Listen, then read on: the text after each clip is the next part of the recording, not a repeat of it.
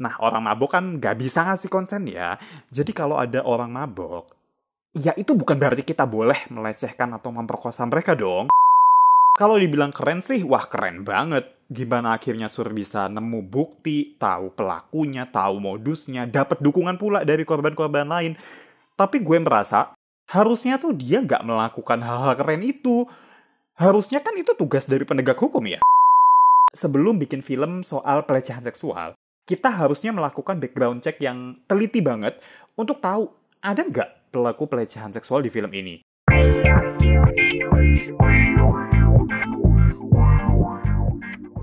Halo, gue Budi dan lo lagi dengerin podcast Review SJW. Sebuah podcast yang akan membahas isu sosial dan budaya, juga politik dan lingkungan yang ada dalam film, TV series, dan pop culture lainnya. Sebelum gue mulai, gue tahu ini udah bulan Februari, tapi gue mau ngucapin selamat tahun baru 2022. I know it's a hard time already karena kasus COVID udah naik tajam kayak dulu lagi. Tambah ini variannya juga udah beda, varian Omicron. Tapi semoga hal yang kurang menyenangkan ini gak terlalu bikin kita jadi patah semangat dan bisa seenggaknya tetap punya resolusi yang kecil-kecil lah Anyway, makasih banget buat kalian yang masih dengerin podcast review SJW ini, meski gue udah lama banget vakum ya. Gue lihat di Instagram at review ternyata sesekali followersnya nambah, lumayan, satu dua. Jadi um, gue berterima kasih banget buat kalian semuanya. Nah, mengawali tahun baru ini, gue mau membahas sesuatu yang gak menyenangkan sebenarnya. Tapi penting banget buat dibahas karena dari tahun lalu, bahkan kayaknya dua tahun lalu juga ya, kasus ini tuh sering banget muncul ke permukaan. Kasus yang gue maksud adalah kasus pelecehan seksual. Akhir tahun lalu sempat ramai kan tuh kasus perkosaan yang dilakukan sama pengampu pondok pesantren di Bandung. Kejadiannya sih udah lama ya, korbannya aja udah sampai melahirkan kan. Tapi baru akhir tahun lalu aja ramenya. Terus sebelum itu ramai juga kasus pelecehan seksual di kampus-kampus. Ada di Universitas Riau, di UNJ juga, terus dulu juga pernah di UGM. Nah, Januari kemarin ada tuh film yang ceritanya tentang pelecehan seksual di kampus. Ironisnya, salah satu penulis naskahnya itu, eh ternyata adalah pelaku pelecehan seksual juga. Mana filmnya udah menang piala citra pula. Oke, ini kasus di luar film itu sendiri ya, nanti deh gue bahas. Sekarang kita bahas soal cerita di dalam filmnya dulu ya. Film yang gue maksud, ini judulnya adalah Penyalin Cahaya. Atau kalau di uh, judul posternya di Netflix, The Photocopier, judul bahasa Inggris ya. Jujur ceritanya klise sih. Aktor utamanya namanya Sur, dia ini mahasiswi, ya masih angkatan awal-awal gitulah. Dia berasal dari keluarga yang mungkin bisa dibilang miskin ya. Well, itu relatif lah ya. Yang jelas ibunya itu penjual warteg dan bapaknya ngapain bapaknya ya? Gak gak tahu juga gue. Karena nggak diceritain bapaknya itu kerja apa. Ada, tapi nggak diceritain kerjanya apa. Yang jelas Sur nggak bisa bayar kuliah sendiri, jadi dia ngandelin beasiswa banget lah. Nah, Sur ini kan ikutan teater. Suatu ketika, teaternya menang seleksi untuk semacam lomba teater gitu ke Jepang. Anak-anak teater terus party-party lah untuk uh, ngerayain kemenangan itu. Sur juga diajak, terus mabok lah dia, sampai nggak inget lagi ngapain aja dia semalam. Mana pulangnya jam 3 pagi pula. Jadi sampai rumah ngamuk-ngamuk lah bapaknya. Tambah lagi foto Sur lagi mabok itu sampai ke-upload juga di Instagram pribadinya Sur. Dilihat juga lah sama pihak kampus, terus jadinya beasiswa dia nggak dilanjut karena salah satu persyaratan supaya mahasiswa di kampus itu bisa nerima dan lanjut beasiswa adalah berkelakuan baik. Nah, mabuk-mabukan itu obviously dianggap sebagai kelakuan yang nggak baik sama pihak kampus. Jadi ya udah, mandek lah beasiswanya dia. Sur tapi terus masih nggak terima karena dia nggak ngerasa ngupload foto-foto dia lagi mabok. Well, cerita selengkapnya bisa ditonton sendiri lah ya di filmnya. Pokoknya yang jelas, setelah Sur ribet-ribet melakukan penelusuran, dia yakin ada yang mempermainkan dia. Bahkan ketika penelusuran dia lanjutkan lebih jauh lagi, Ternyata ketahuan lah bahwa dia dilecehkan dan gak cuma dia doang. Ternyata mahasiswi di kampus dia, well, dan ada satu orang mahasiswa juga, itu ikutan dilecehkan. Sedihnya waktu Sur terus cerita ke orang tua, ke uh, dosennya juga, ke pihak kampus, itu Gak ada yang percaya padahal dia udah bawa bukti yang well sebenarnya memang belum begitu kuat sih tapi kan seharusnya korban tuh didengerin dulu dan coba yuk kita ikut bantuin korban untuk menelusuri kasus ini gitu kan. Tapi kan ya di dunia nyata juga kejadiannya kan gak gitu ya. Kebanyakan korban jadinya ya ya udah nyerah aja karena nggak dibantuin karena orang-orang jadi nyalahin mereka. Jadi bilang mereka halu nyari pembenaran. Apalagi kalau korbannya ini mabok ya. Padahal kita tetap harus ingat consent ya guys. Consent itu persetujuan kalau dalam bahasa Indonesia nah orang mabok kan nggak bisa ngasih konsen ya.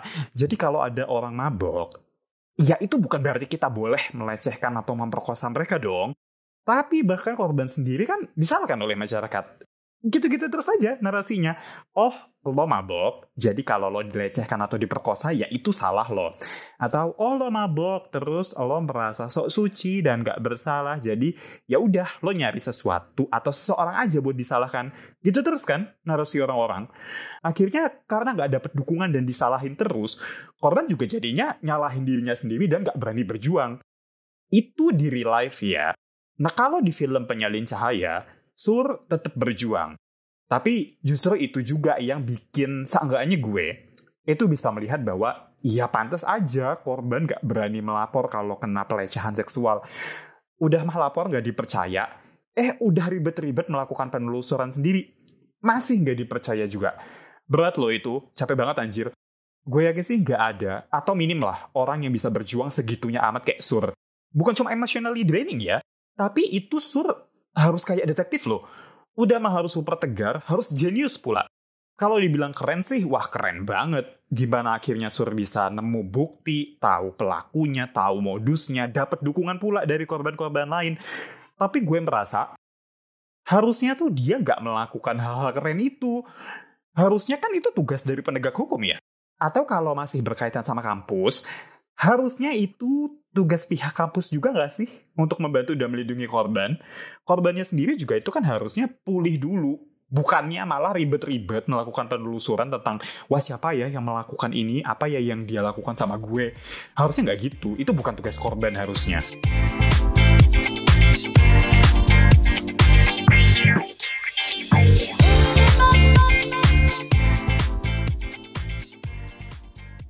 Sekarang kita bahas yang tadi udah sempat gue singgung ya. Jadi ternyata salah satu penulis film Penyalin Cahaya ini adalah pelaku kasus pelecehan seksual di masa lalu. Jadi nggak pas proses syuting film dan nggak melibatkan kru film Penyalin Cahaya ya setahu gue. Tapi ini terus bikin banyak orang berpikir untuk canceling the movie, jadi nggak usah nonton sekalian. Kalau menurut gue sih, orang-orang produksi film Penyalin Cahaya juga kan nggak tahu ya. Begitu tahu pun nama pelaku dihapus langsung tuh dari kredit. Jadi uh, mereka udah melakukan hal yang uh, mungkin tepat lah ya. Jadi uh, agak nggak bijak juga kalau misalnya kita jadi nggak nonton karena kasus itu.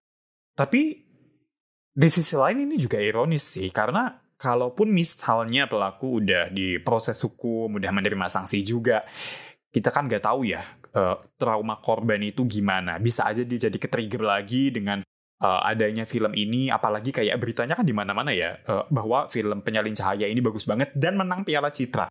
I mean fine, uh, pelaku yang udah menjalani masa hukuman, kalaupun misalnya uh, menjalani hukumnya adil ya, uh, itu ya butuh hidup, butuh kerja, tapi ya caranya nggak dengan bikin film soal pelecehan seksual dong. Kan dia pelaku. Tapi kalau udah terlanjur jadi filmnya, apa ya harus kita cancel? Well, dalam kasus ini, dalam konteks penyalin cahaya ini, menurut gue sih nggak perlu. Karena kan uh, film itu kerja tim. Dan uh, timnya itu juga nggak tahu awalnya. Dan ketika tahu pun, uh, mereka nggak berusaha melindungi pelaku. Mereka nggak mencari pembenaran juga gitu. Jadi, uh, jangan sampai yang salah satu orang, Uh, tapi terus uh, yang di cancel itu keseluruhan film yang adalah ini dibikin sama banyak orang gue sempat lihat juga kan di Twitter ada salah satu filmmaker perempuan Gina Esnur apa ya kalau nggak salah. Dia bilang bahwa sebelum bikin film soal pelecehan seksual kita harusnya melakukan background check yang teliti banget untuk tahu ada nggak pelaku pelecehan seksual di film ini. Kalau ternyata toh ada tapi skillnya bagus dan uh, kita kekeh tetap mau nih pakai ini orang ya udah kita harus bikin peringatan di filmnya itu bahwa ada pelaku pelecehan yang terlibat dalam proses pembuatan film ini. which doesn't make sense ya karena kalau ada kayak gitu kan otomatis kebanyakan orang pasti bakalan canceling the movie dong bakalan gak jadi nonton dong kayak ini tim filmnya udah tahu ada pelaku kok tetap dipakai gitu. Jadi pasti uh, penonton kan juga sekarang udah banyak yang woke ya. Jadi pasti udah banyak yang uh, secara sadar bakalan gak nonton film-film yang kayak gitu jadi ya udah kan yang make sense ya itu plan pertama doing background check dan udah nggak usah dipakai itu orang yang jadi pelaku pelecehan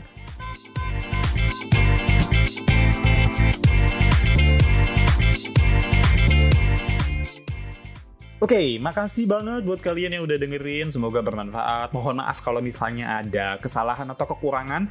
Kalau ada kritik, saran, atau request film atau series yang mau gue review, boleh banget. Main-main aja ke medsos podcast review SJW. Ada at review SJW, digabung semua di Instagram. Dan ada at review underscore SJW di Twitter. Gue Budi pamit, sampai jumpa di episode-episode selanjutnya. Bye-bye!